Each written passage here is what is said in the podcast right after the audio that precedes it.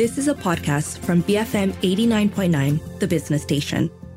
7.36 a.m. You are listening to The Morning Run. I'm Shazana Mokhtar with Wong Xiaoning and Philip See. There was no love lost between Donald Trump and NATO during the former's presidency, and U.S. allies were reminded of this recently when Trump reiterated comments made to a NATO ally during a rally in South Carolina over the weekend. Now, Trump told the crowd that he would not defend any NATO member that had failed to meet a long-standing target of spending 2% of its GDP on defense and would even encourage Russia to continue attacking. This has sparked reactions from NATO and European leaders who call for greater unity and military cooperation, emphasizing the principle of all for one and one for all for that alliance that, that the alliance espouses. So what does the specter of a Trump return to the White House mean for NATO?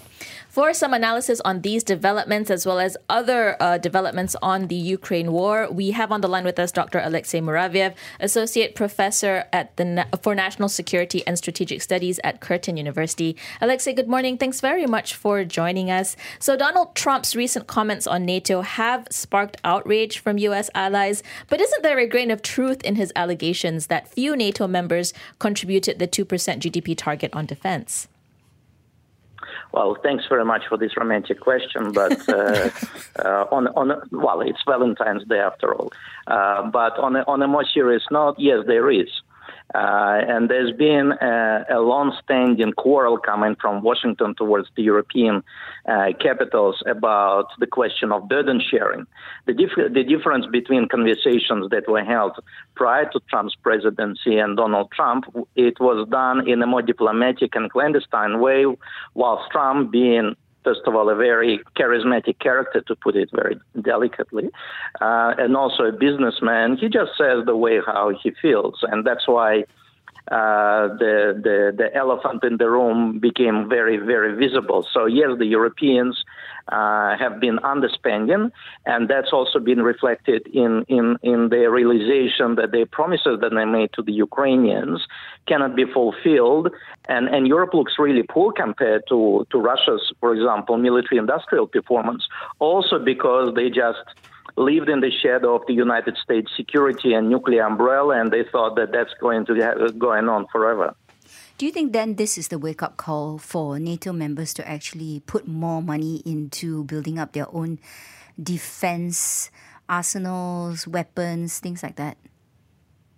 Well, uh, the war in Ukraine was a wake up call, and, mm. and, and, and the prospects of, of Trump returning back to the White House uh, has kind of put put a permanent alarm in the minds of many um, uh, ruling elites across Europe. I understand that some of them have set up secret committees to discuss ramifications of Trump's uh, um, uh, return uh, to the White House. Uh, whether Europe is uh, is capable of standing on its own, well, in in my um, uh, in my observation, Europe has lost strategic autonomy. So the, the Europeans can huff and puff about that they need to stand uh, and and and and stand up and and be mm-hmm. independent.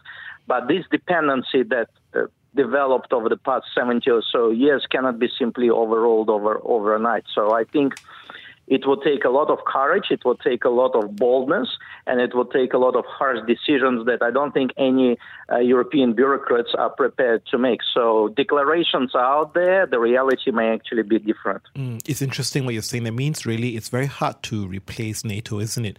That actually uh, Trump could call all the shots when he takes power then. Well, technically, NATO can be replaced, uh, but the question is replaced with what? Europe, cannot pull itself together.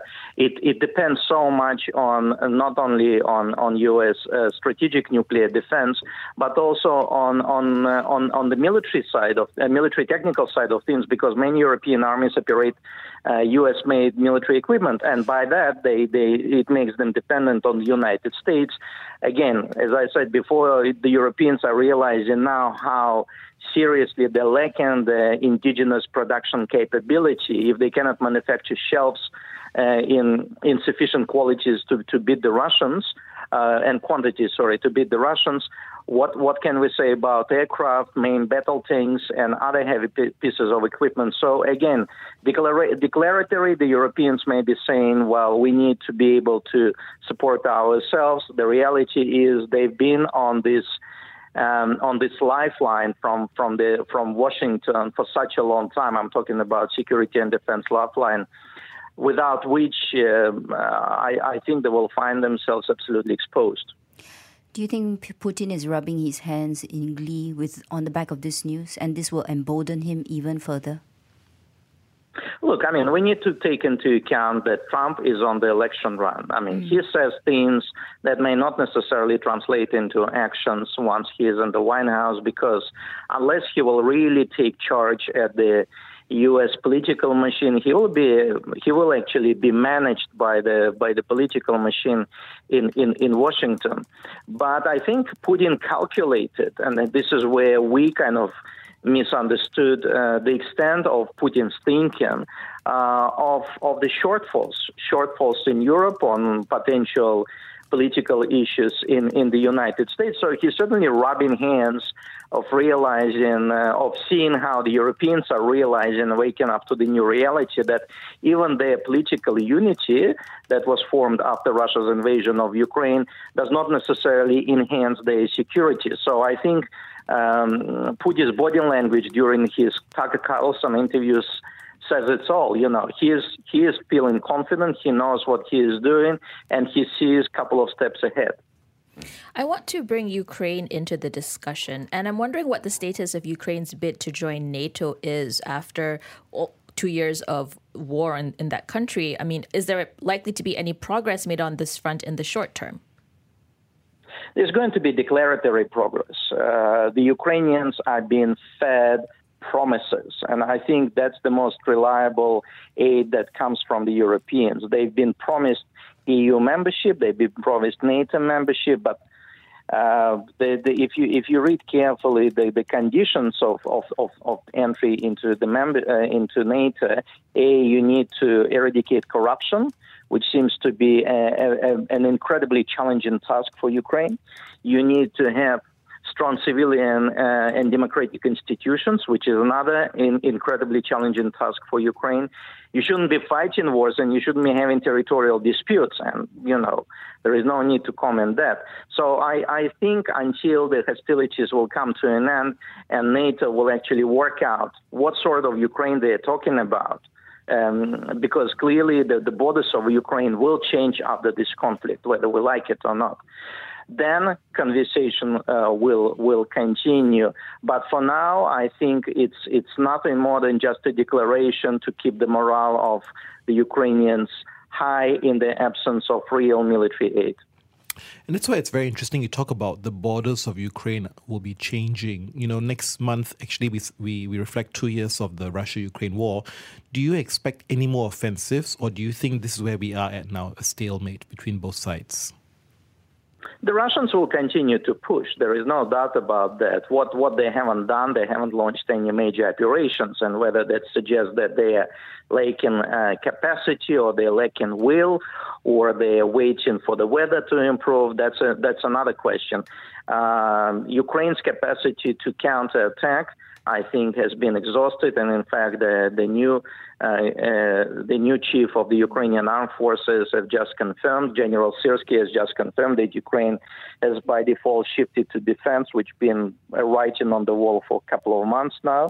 Um, uh, so it's it's effectively up to up to Vladimir Putin whether he will approve further offensive, and he needs to do it if he really uh, wants to demonstrate that Russia's so-called new territories are in Russia's control because none of Russia's newly acquired territories are under Russia's full control. So even to meet the provisions of Russia's constitutions, he needs to continue to press um, with uh, uh, with with the offensive, but whether he wants to take more um, in order to create some sort of cordon sanitaire, the buffer that would stop Ukrainians attacking targets in Russia, something that he already promised twice now publicly.